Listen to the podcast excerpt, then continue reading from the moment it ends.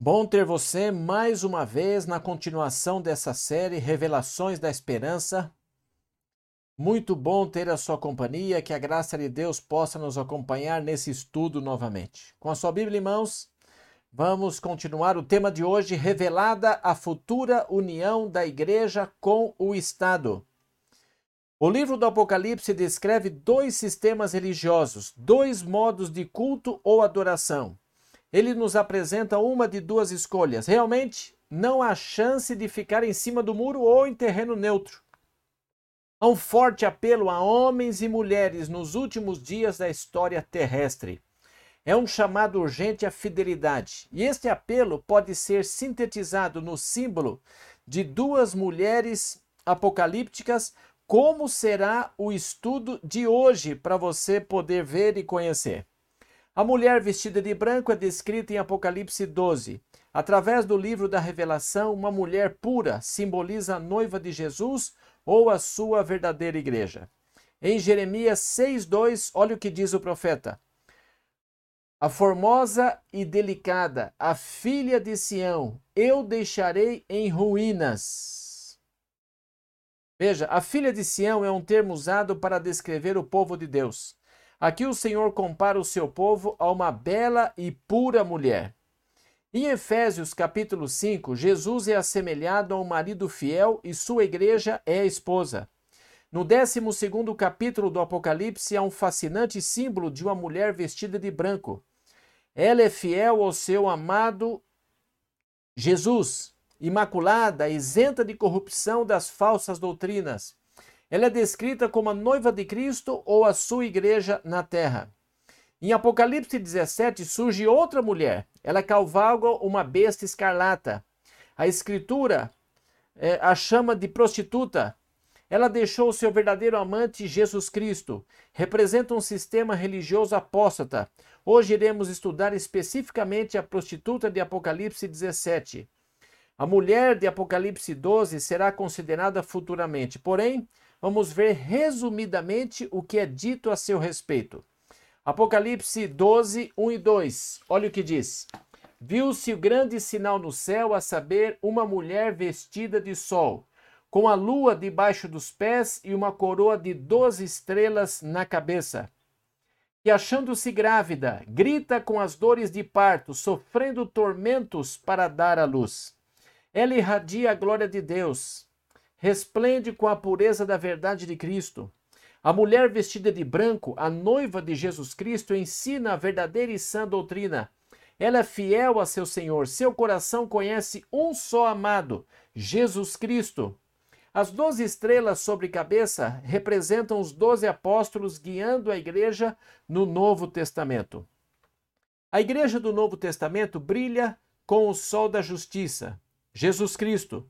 Nosso Senhor predomina em sua vida, suas afeições são firmadas nele. O coração pertence a Cristo, seu amor não pode ser dado a nenhum outro. A igreja do Novo Testamento, em Apocalipse 12, é retratada como a fiel noiva de Cristo. Mas a cena muda em Apocalipse 17, verso 1. Outra mulher entra em cena, contrastando de modo muito marcante com a mulher de Apocalipse 12. Apocalipse 17, 1 e 2. Veio um dos sete anjos que tem as sete traças e sete taças e falou comigo dizendo: Vem mostrar-te-ei o julgamento da grande meretriz que se acha sentada sobre muitas águas, com quem se prostituíram os reis da terra. E com o vinho da sua devassidão foi que embebedaram os que habitam na terra. A prostituta é a mulher que deixou seu legítimo marido que se relacionou com muitos amantes. Eis um quadro não da verdadeira igreja, mas de uma igreja corrompida. Ela abandonou seu verdadeiro marido, Jesus Cristo. A Bíblia diz: ela se assenta sobre muitas águas. Agora lembre que no verso 15 de Apocalipse 17 diz assim: Falou-me falou ainda: as águas que viste onde a meretriz está assentada são povos, multidões, nações e línguas de forma que o sistema eclesiástico decaído, a prostituta, rompeu com seu legítimo esposo. E ela domina sobre muitos povos. A Bíblia prossegue dizendo que ela se prostituiu com os reis da terra. O que é prostituição ou fornicação? É uma união ilícita. Essa é a questão. No sistema da igreja prostituída, decaída, vê-se uma união com o Estado político. No sistema da igreja verdadeira, a igreja se acha-se unida a Jesus Cristo. Essa é a diferença. Na igreja apostatada, olha para os reis e líderes políticos da terra em busca de poder. Quando a igreja deixa o seu verdadeiro marido, Cristo, tem que procurar poder de uma fonte secular. Busca apoio dos reis da terra ou autoridades estatais. A Bíblia diz assim: Com o vinho da sua devassidão foi que se embebedaram os que habitam na terra. A igreja corrompida, a mulher vestida de púrpura e escarlate, se assenta sobre uma besta também escarlate. Ela obtém seu poder do Estado, mas também o influencia a apoiar suas falsidades. Ela dá a beber a todos do vinho das suas falsas doutrinas. O mundo se torna intoxicado de erros. Milhões bebem o vinho de Babilônia e são enganados. E a Bíblia descreve desta maneira: Apocalipse 17, 3. Transportou-me o anjo em espírito a um deserto e vi uma mulher montada numa besta escarlate a besta repleta de nomes de blasfêmia, com sete cabeças e dez chifres. A mulher de Apocalipse 17 representa um falso sistema religioso. Tenha presente, porém, que na Bíblia a besta representa um rei ou um reino. Assim, a mulher que está por trás do poder do Estado, seu poder deriva do Estado, mas ela também exerce influência sobre ele. Aqui há uma união ilícita.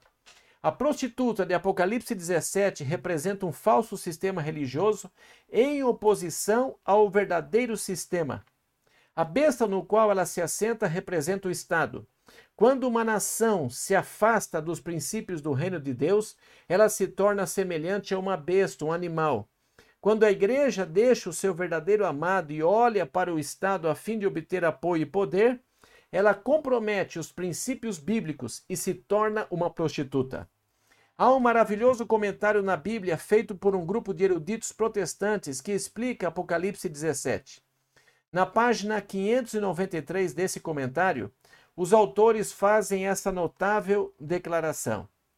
Estado e igreja são preciosos dons de Deus, mas o Estado, tornando-se profano, assemelha-se a uma besta a igreja apostatada se torna uma prostituta. Veja o comentário bíblico, página 593, AR, Falsete, David Brown. Apocalipse 17, 4 diz assim: A mulher veste-se de púrpura e escarlate e está adornada de ouro, pedras preciosas e pérolas. Quais são as cores que Deus usa para descrever esse falso sistema religioso que apela ao Estado? Púrpura e escarlate.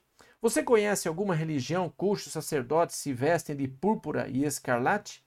Continuemos, tendo na mão um cálice de ouro transbordante de abominações e com as imundícias da sua prostituição. Em outras palavras, na mão desse corrompido sistema religioso, cujas cores são púrpura e escarlate, há uma taça de vinho e todas as nações bebem dela e ficam confundidas pelos falsos ensinos. Veja Apocalipse 17, 9. Aqui se requer mente sábia. As sete cabeças são sete colinas sobre as quais está sentada a mulher. A mulher é um falso sistema, suas cores são púrpura e escarlate. Ela está sentada numa cidade que tem sete colinas. Há alguma cidade na Europa que é a capital de uma religião, um sistema político cujo poder influenciou os dignatários políticos durante séculos que esteja edificada sobre sete colinas. Veja, já os reformadores identificaram isto como sendo uma descrição de Roma. E veja, continuemos o estudo.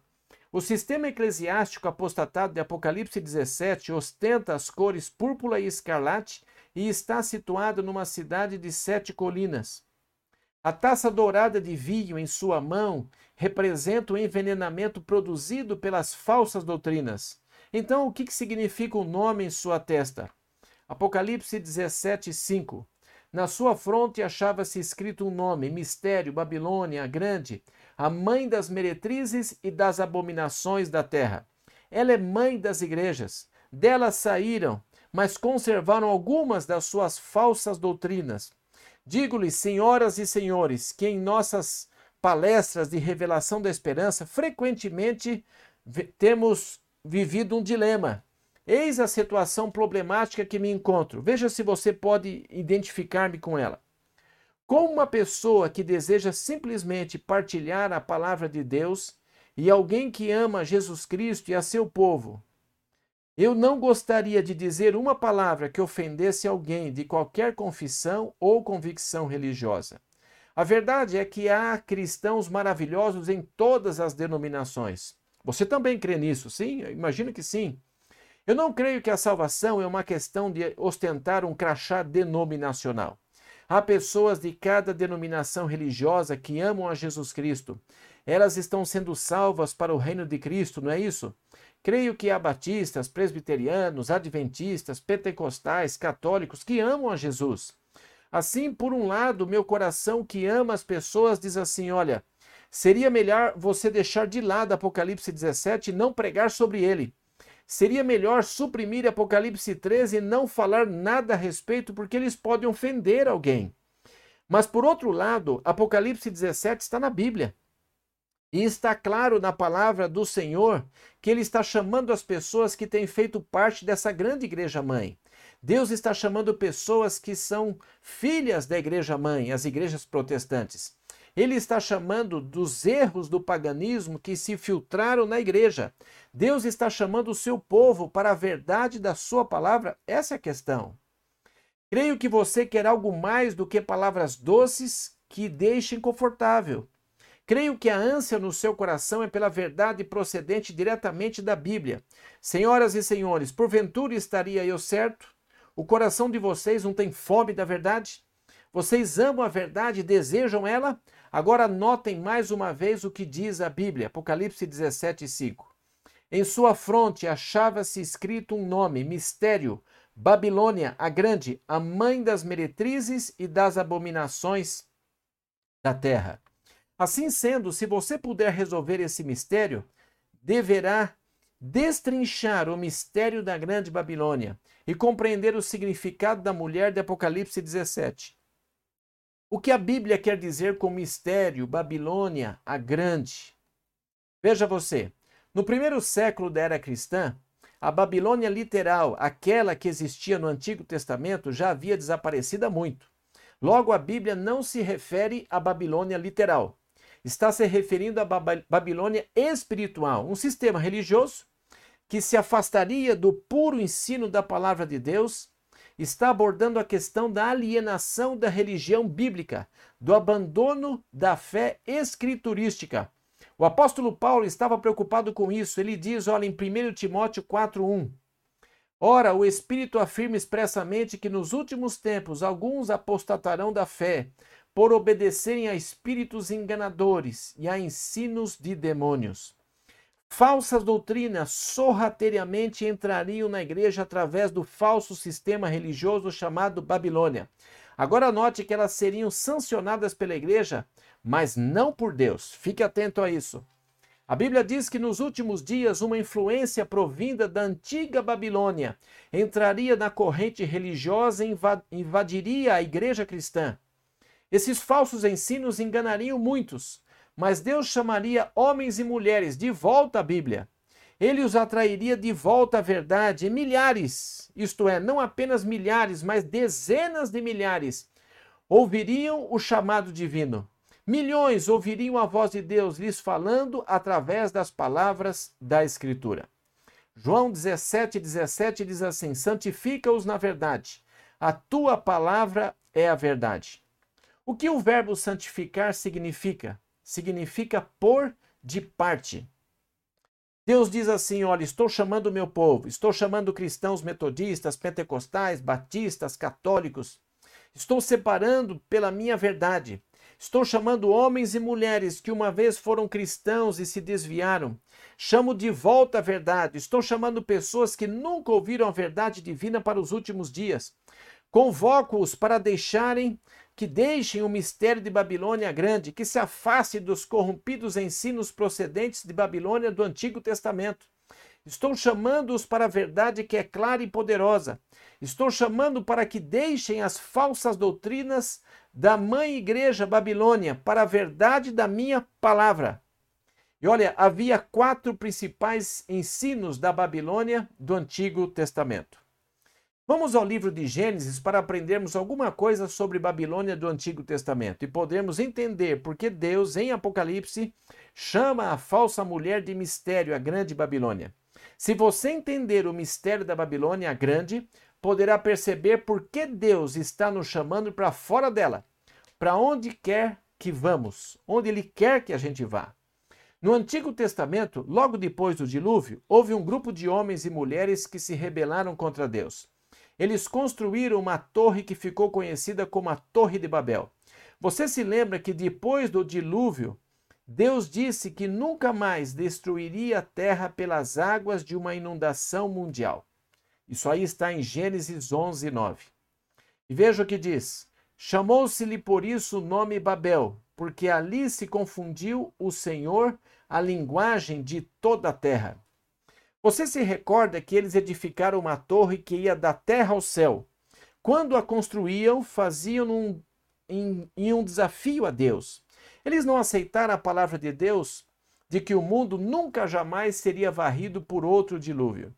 Eles substituíram por uma ideia humana. Cada vez que o homem prepara uma contrafação à palavra de Deus, isso se deve à rebelião que havia em seu coração. Toda vez que o homem concede uma verdade de sua própria iniciativa, que de fato não é a verdade ou a tradição que contraria a verdade bíblica, mostra que há falta de fé em seu coração. Na falta de fé, recusando-se a ouvir o que Deus disse, os homens se rebelaram e começaram a construir uma torre por nome Torre de Babel. Eles se voltaram da promessa divina de proteção para o plano de protegerem-se a si mesmos. Deus lhes confundiu as línguas. A cidade de Babilônia foi destruída no lugar em que está, foi construída no lugar que estava a antiga Torre de Babel. Assim, quando você pensa em Babilônia, pense em confusão, Quais são as primeiras quatro letras da palavra Babilônia? Em inglês, Babylon, Babylon. Veja, B-A-B-Y, bebê. Por que você chama um nenê de bebê? Você o chama assim porque ele balbucia ou fala algo que ninguém entende. Um bebê tem uma fala confusa. Ele é um tagarelinha. Assim, religião, quando, você, quando ela se torna confusa, e aceita ideias de homens em lugar da ideia divina, ela é uma tagarela, uma balbuciadora. São ideias balbuciadas pelo homem, por suas tradições. E quando a igreja balbucia confusamente, perde o seu poder. Mas quando uma igreja prega claramente a verdade de Deus, isso não é balbucio, é proclamação. E há uma diferença entre proclamar a verdade e a tradição balbuciada. Olha o que a Bíblia diz em Daniel capítulo 4, verso 30.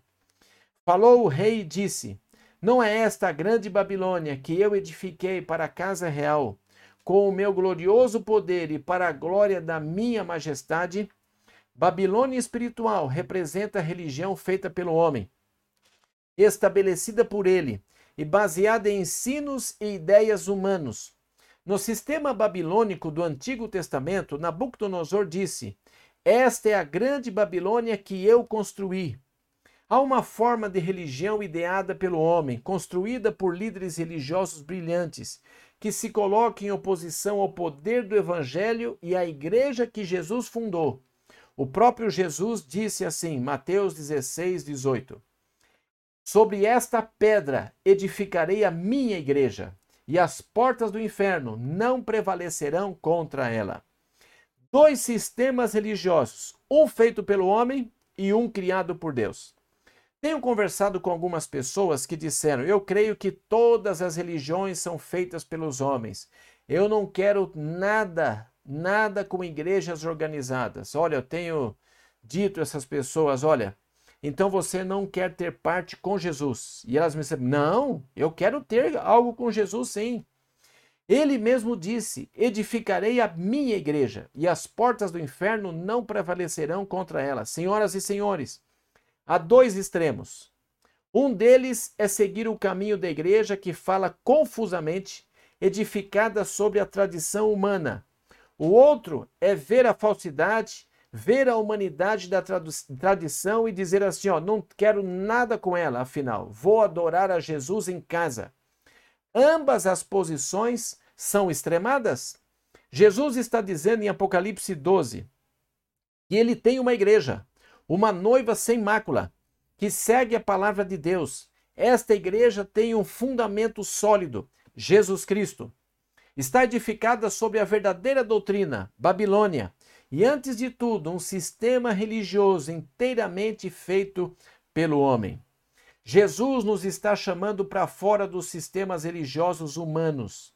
Ele nos está chamando de volta à Bíblia, à lealdade à Sua palavra. Ele nos está chamando para a fidelidade ao que está escrito no Santo Livro. A Igreja de Jesus Cristo não é uma instituição humana, ela foi construída pelo próprio Senhor Jesus. Realmente, em Colossenses 1,8 está escrito: Ele é a cabeça do corpo da igreja, ele é o princípio, o primogênito dentre os mortos, para em todas as coisas ter a primazia. Jesus Cristo é o número um da verdadeira igreja. Jesus Cristo tem a primazia. Jesus Cristo é o único cabeça da igreja. Aliás, quem colocou o conceito desta forma? Veja, a igreja, a verdadeira igreja de Deus, é a única organização tão grande que seu corpo está na terra, mas a sua cabeça está no céu. A Babilônia terrena do Antigo Testamento tinha governantes muito proeminentes. A palavra desses reis babilônicos era lei. Quando o rei Nabucodonosor se assentava em seu templo, no trono real, ele falava como um Deus. Suas ordens eram supostamente a voz de Deus. Uma vez mais, nos últimos dias, um sistema igreja-estado surgiria tendo por nome Babilônia espiritual. Teria um líder que reivindicava falar como Deus. Haveria alguém cujas palavras seriam declaradas como a própria palavra de Deus. Olha o que o apóstolo Paulo revela. Segundo Tessalonicenses, capítulo 2, verso 4. O qual se opõe e se levanta contra tudo que se chama Deus ou é objeto de culto, a ponto de assentar-se no santuário de Deus, ostentando-se como se fosse o próprio Deus. Babilônia espiritual teria um líder que pretenderia ter sua palavra com a mesma autoridade e poder do Deus do céu, quando falando do seu trono. Mas haveria outro sistema religioso que conduziria homens e mulheres a um só líder, um só rei que está no céu, o Senhor Jesus Cristo. A primeira característica identifica, identificativa de Babilônia espiritual é que ela tem um cabeça terrestre que fala por Deus e em lugar dele. Mas há outra coisa que o sistema babilônico de religião que a gente precisa conhecer. A Bíblia foi o centro de adoração. É, Babilônia foi o centro da adoração de imagens através de todo o Antigo Testamento. Nunca entenderíamos o impacto de Apocalipse 17 e as palavras mistério, Babilônia, grande, sem compreendermos a Babilônia do Antigo Testamento. Ela era a meca da idolatria. Essa é a questão. Agora, Cristo nos convida para irmos diretamente a Ele. Não precisamos nos dirigir ao Senhor através de imagens. Não precisamos ir a Ele por meio de sacerdotes, santos ou algum outro intercessor. Ele é o nosso intercessor e sacerdote. O belíssimo ensino do Novo Testamento é que a graça é livre. Que Jesus, nosso Salvador e Redentor, nos convida a adorá-lo diretamente. Olha o que a Bíblia diz. Êxodo 24 e 5. Não farás para ti imagem de escultura, nem semelhança alguma do que há em cima do céu, nem embaixo da terra, nem nas águas debaixo da terra. Não as adorarás, nem lhes darás culto, porque eu sou o Senhor teu Deus, Deus zeloso. Babilônia usava uma imensa variedade de imagens em seus cultos, e muitas dessas imagens foram levadas a Roma e depois para a igreja cristã. Essas imagens são consideradas sagradas. São chamadas de santos pelos pais, líderes da igreja. Porém, a Bíblia ordena: não farás para ti imagem de escultura. A adoração de imagens era parte de Babilônia e repete-se hoje dentro da igreja.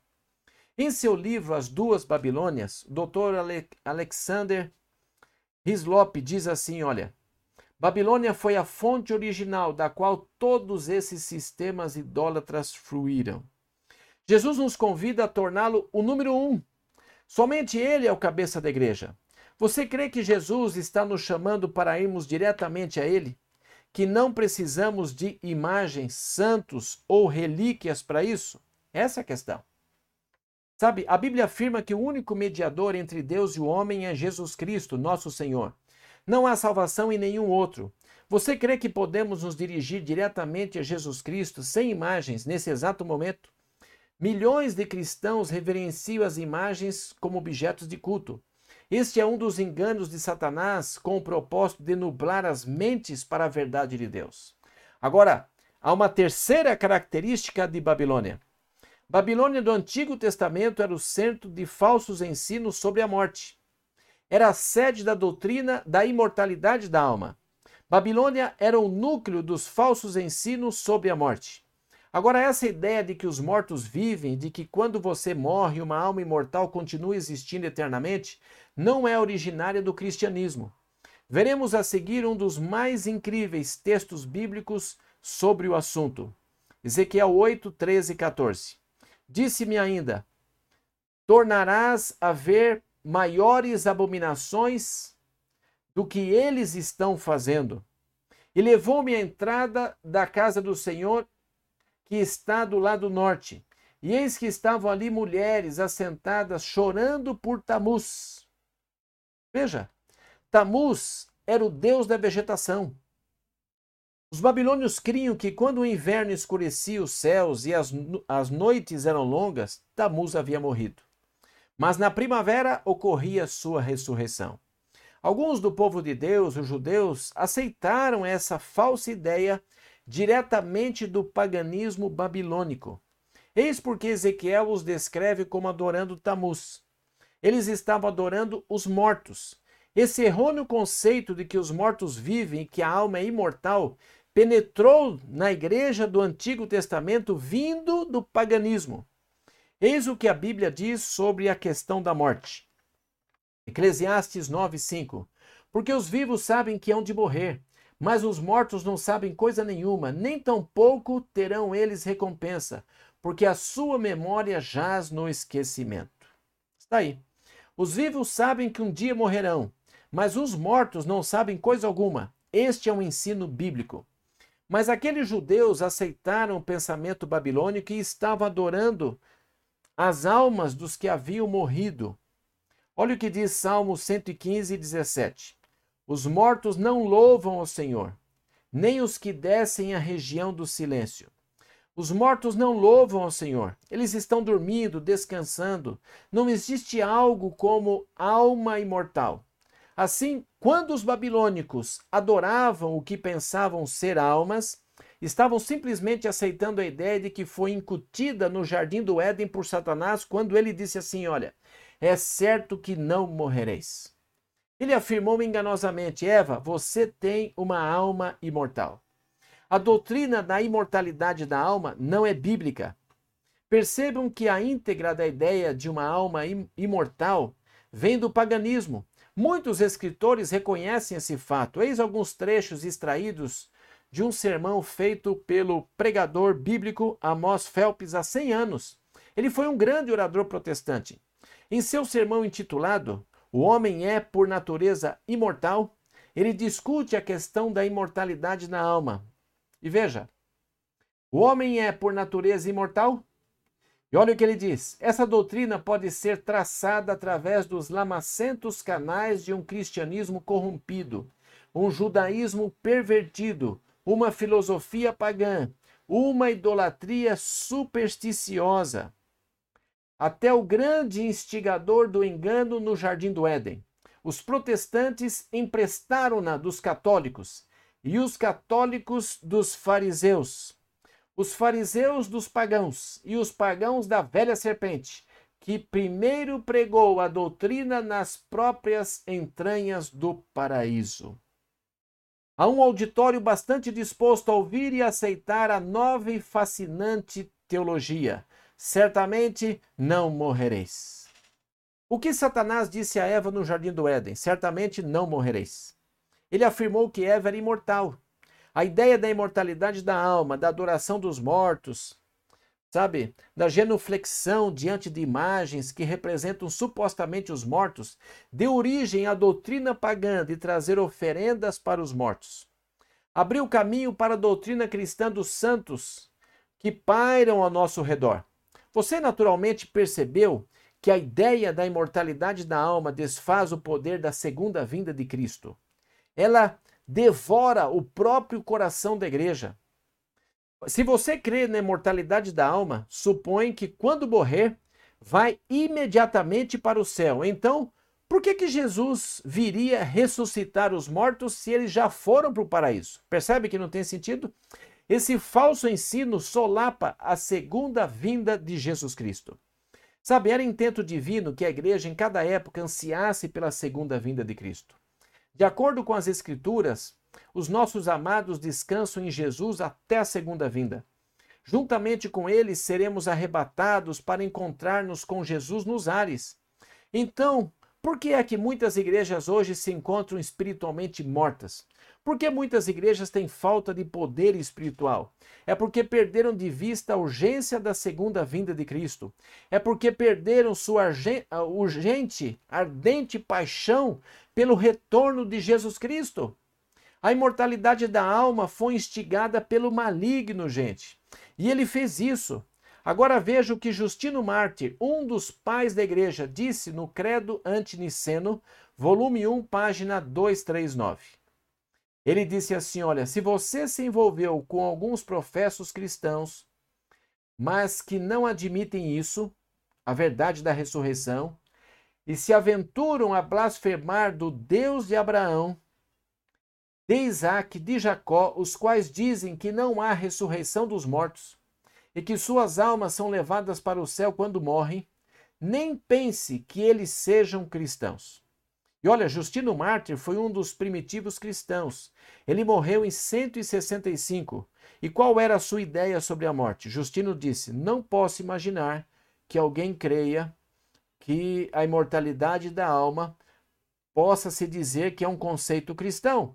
Ele sabia de onde viera essa ideia da alma imortal. Diretamente de onde? Paganismo. E é isso mesmo. A igreja primitiva identificava com clareza a doutrina da imortalidade natural da alma como procedente do próprio Satanás. Senhoras e senhores, a Bíblia fala sobre Babilônia espiritual, uma igreja, um poderoso sistema eclesiástico que se apartou da palavra de Deus e de sua verdade. Ela fala de um sistema babilônico que teria um homem como líder, declarando que ele falaria como Deus ela fala de um sistema religioso que teria imagens em seu culto. Ela fala de um sistema que ensinaria a imortalidade da alma. Também fala sobre filhas da mãe igreja romana, as filhas protestantes, e diz que elas também conservariam algo dos ensinos corrompidos da igreja mãe. Ainda sustentariam a ideia da imortalidade, uma das mentiras de Satanás. Era conceito dos babilônicos que uma igreja imortal deixava o corpo, uma alma imortal deixava o corpo na hora da morte e sobrevivia. É assim que acontece com a alma? Claro que não. Veja, portanto, os babilônicos estabeleceram um sistema de deuses e deusas, adorando os espíritos daqueles que supostamente sobreviveram ao corpo. Você se lembra de Saul, rei de Israel? Foi procurar a feiticeira Dendora, influenciado pelo pensamento pagão e babilônico. Ele disse assim: Olha, preciso de uma mensagem de Deus, faça-me subir o profeta Samuel. Preciso falar com Samuel. Você sabe que Saul rejeitou os ensinos de Samuel quando o profeta do Senhor estava vivo. Saul foi até a caverna da feiticeira Dendor, que começou os seus encantamentos. Saul recuou e disse: Olha, percebo que este é Samuel. Havia uma forma humanoide ali subindo. Se parecia com Samuel. Ele falava como Samuel, mas não era Samuel. Era um espírito maligno disfarçado de Samuel. Ele deu a Saul um conselho enganoso. No dia seguinte, Saul entrou em batalha e foi vencido. Ele se lançou sobre a sua espada, cometendo suicídio. Sabe por quê? Porque pensava haver se comunicado com os mortos, com ser amado, mas realmente fê-lo, sabe com quem? Com um demônio, disfarçado de um amigo morto, o profeta Samuel. Senhoras e senhores, nos últimos dias da história desse mundo, o diabo vai remover cada impedimento a essa crença. Ele usará a própria aparência das pessoas queridas mortas para enganar. Esteja alerta a isso. Mas graças a Deus que a Bíblia ensina a verdade. Agradeço ao Senhor porque a Bíblia nos conduz àquele senso de que Jesus está voltando e em breve. Nossos corações podem pulsar com maior ansiedade porque os nossos amados estão dormindo, descansando e serão ressuscitados para se encontrarem com Jesus nos ares. Babilônia também era a meca da adoração do sol. O culto ao sol procede de várias origens pagãs. Olha o que diz Samuel 8,16. Levou-me para o átrio de dentro da casa do Senhor, e eis que estavam à entrada do templo do Senhor, entre o pórtico e o altar. Eis um fascinante fragmento de história que nos ajuda a compreender a origem da guarda do domingo. Os judeus aceitavam, aceitaram a ideia babilônica de que a alma era imortal Assim eles estavam orando por Tamuz, mas estavam fazendo algo mais no pátio interior da casa do Senhor. Sabe o que era? Vamos ver o que está escrito ali. Cerca de 25 homens, de costas para o templo do Senhor e com o rosto para o oriente, adoravam o sol, virados para o oriente. Eles iam ao templo do Senhor, ao santuário judaico. Ali estavam para adorar a Deus. Mas quando entraram no templo, tinham de voltar as costas para o sol. Mas o texto diz que eles viraram os rostos na direção do sol. Estava vendo a, estavam vendo o nascer do sol do oriente. Estavam adorando o astro-rei. A adoração ao sol infiltrou na igreja também. As práticas religiosas babilônicas se juntaram com o judaísmo e a adoração ao sol foi adotada também. A adoração da natureza de autoria de James Fraser, volume 1, página 529, diz assim: Na antiga Babilônia, o sol era adorado desde eras imemoriais. O sol era cultuado, fazia parte daquele sistema de adoração. Fica claro o que ocorreu com a antiga igreja cristã. No livro As Duas Babilônicas, Dr. Alexander Hislop, página 105, diz assim: Ora, Diz assim: para conciliar os pagãos com o cristianismo nominal, Roma, seguindo sua costumeira política, tomou medidas para que as festas cristãs e pagãs fossem fundidas e unissem paganismo e cristianismo, agora mergulhada em idolatria. Nisto e em muitas outras coisas, eles se deram as mãos. Assim, o cristianismo e o paganismo se cumprimentaram. O domingo tornou-se o veículo de união do paganismo com o cristianismo. Nossos amigos católicos escreveram a respeito nesse nesse editor assim, olha, o cristianismo está em dívida com a Igreja Católica pela instituição do domingo como dia de repouso. Our Sunday Visitor, 4 de janeiro de 1931. E olha, o que diz The Question Box, página 99. Ao observar o domingo, os não católicos estão simplesmente seguindo a prática da Igreja Católica por 1800 anos, uma tradição e não uma ordenança bíblica. Você notou o que está dizendo em Apocalipse 17? O Senhor revelou que muitas falsas doutrinas entrariam na igreja. Ele está dizendo que a grande igreja mãe desviou-se das verdades da Escritura o único que é infalível, que pode falar sem errar, é o Senhor Jesus. Uma igreja baseada na ideia de mérito humano para a salvação. Uma igreja baseada na ideia de imagens no culto. Uma igreja baseada na imortalidade, na alma imortal, imortalidade da alma. Uma igreja baseada na ideia de observância do domingo é parte de uma cultura chamada Babilônia. Agora, eis provavelmente a mais incrível e surpreendente declaração que pude ler de um autor batista. Aqueles dentre vocês que são batistas vão se interessar nisso. Sabe, o autor do debate, o Batiste Manual foi o Dr. Edward Hiscox. Ele fez uma declaração em 1893 a centenas de ministros batistas. E olha, esse doutor estava explicando sobre como o domingo penetrou na igreja. Veja o que ele disse. É uma pena que ele, o domingo, venha misturado com a marca do paganismo cristianizado com o nome de Deus Sol. E então sancionado e adotado pela apostasia papal e deixado em herança como um sagrado legado ao protestantismo. Que declaração esta feita pelo autor do Manual Batista. Ele diz que é uma pena que o domingo tenha vindo das águas lamacentas do paganismo para o catolicismo e então para os protestantes. E o aceitaram. O profeta Ezequiel também teria dito que é uma pena porque Deus nos deu o sábado como sinal. Ezequiel 20:12 diz assim: Também lhes dei os meus sábados para servirem de sinal entre mim e eles para que soubessem que eu sou o Senhor que os santifica. Ensinos provindos da antiga Babilônia penetraram a grande igreja mãe. As igrejas protestantes deveriam deixá-la. Deus suscitaria grandes homens, mas infelizmente eles conservariam erros vindos da igreja mãe, como a imortalidade da alma. Reteriam erros como a observância do domingo, Alguém poderá novamente interpelar assim: olha, todos eles estão perdidos? Não, de modo nenhum. Pela graça somos salvos mediante Cristo. Muitos deles amam a Cristo, mas estamos vivendo nos últimos dias. A verdade precisa ser seguida.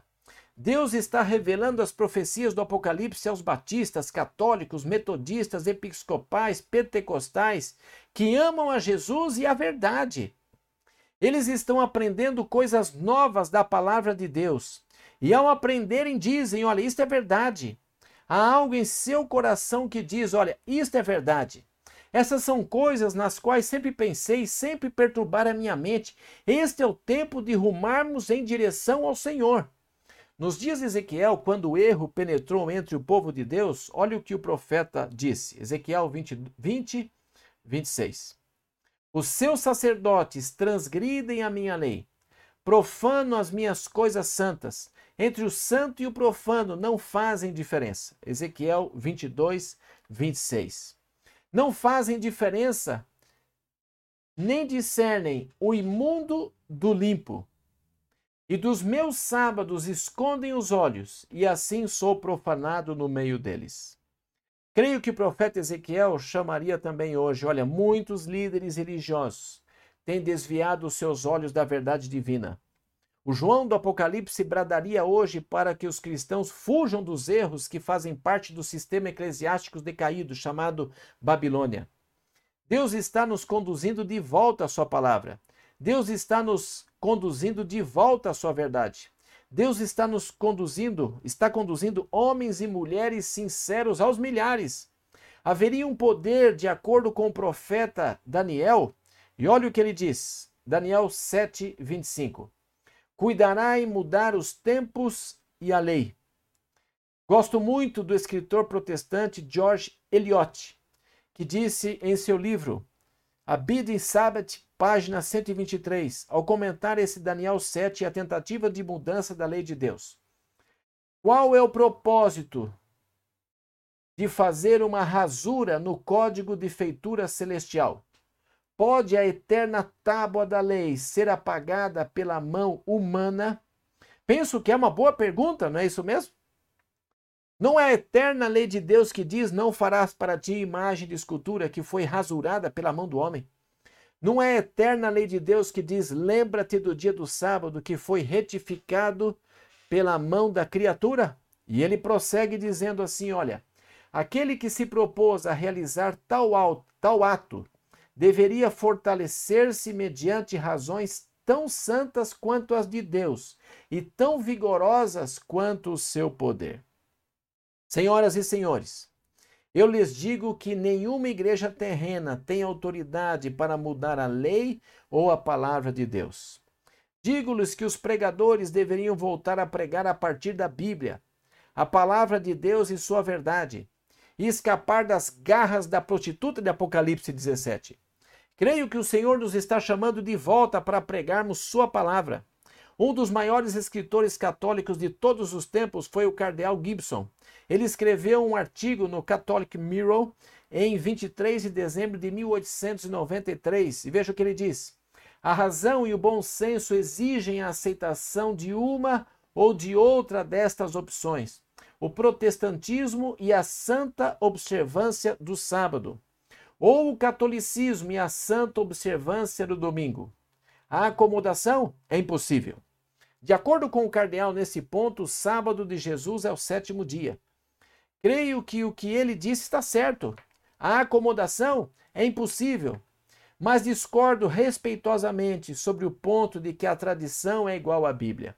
Creio que a Bíblia é a palavra de Deus. Creio que a palavra de Deus nos convoca para conhecermos a verdade. Creio que Jesus Cristo nos está chamando para a verdade. Sabe, o nosso Senhor está reunindo um grupo de pessoas em que Cristo é o único em sua vida. Um grupo de pessoas que acreditam que Deus pode ir direta, que eles creem assim que você pode ir diretamente a Jesus e não precisa de imagens para fazer isso. Um grupo de pessoas que, cujo coração anseia por Cristo, que veio pela primeira vez e que vem pela segunda, a fim de nos levar para casa. Elas não podem aceitar a ideia não escriturística de uma alma imortal. A noiva de Jesus Cristo o adorará como o Criador dos céus e da terra. A noiva de Cristo chama seu povo de volta ao verdadeiro sábado. A mulher vestida de escarlate e púrpura, a mulher que cavalga a besta escarlate, deu a beber do vinho da sua taça a muitos, e o mundo está embriagado com falsas doutrinas. As igrejas aceitaram essas doutrinas, mas Deus nos está fazendo um chamado. Apocalipse 18, 2 diz assim: Então exclamou com potente voz, dizendo: Caiu, caiu a grande Babilônia. Os corrompidos sistemas eclesiásticos se desviaram da palavra de Deus. Apocalipse 18,4 diz: Ouvi outra voz do céu dizendo: Retirai-vos dela, povo meu, para não ser cúmplices de seus pecados e não participardes dos seus flagelos. Onde está a maioria do povo de Deus? Nas igrejas que não entendem essas verdades. A maior parte do povo de Deus hoje, os amados cristãos de cada confissão religiosa, estão nas igrejas chamadas por Deus de Babilônia. O que Deus está dizendo a seu povo? Saiam dela para não serem participantes de seus pecados, não sofrerem os seus flagelos.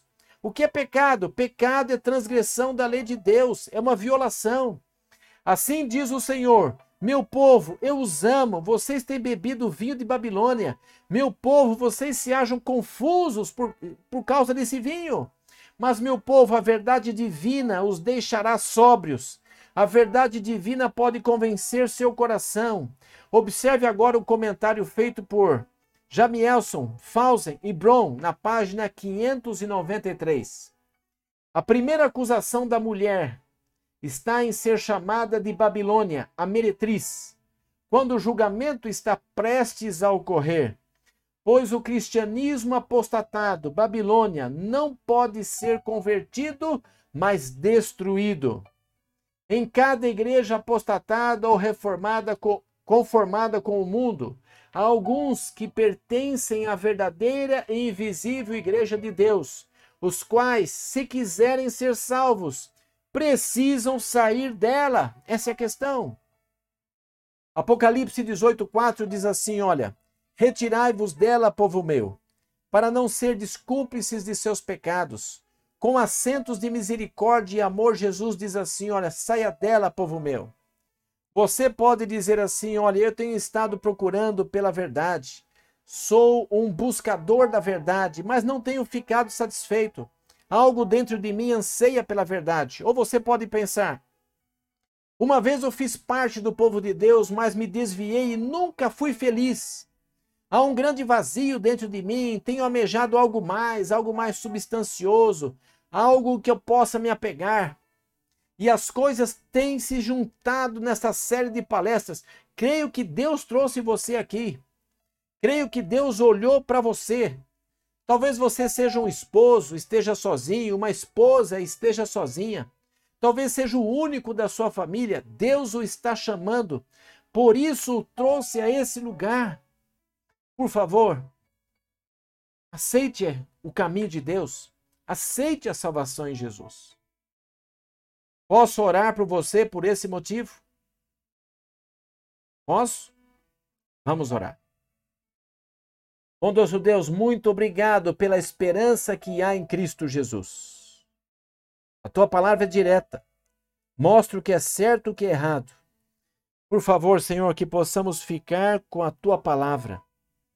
Que ela seja a luz em nosso caminho se temos percebido que temos andado em caminhos que não são os caminhos do céu, caminhos, ideias que vêm de Babilônia e não da tua palavra, por favor, Senhor, que sejamos humildes em reconhecer e corrigir esse caminho. Em nome de Jesus Cristo, amém. Que Deus abençoe você, que Deus o guarde.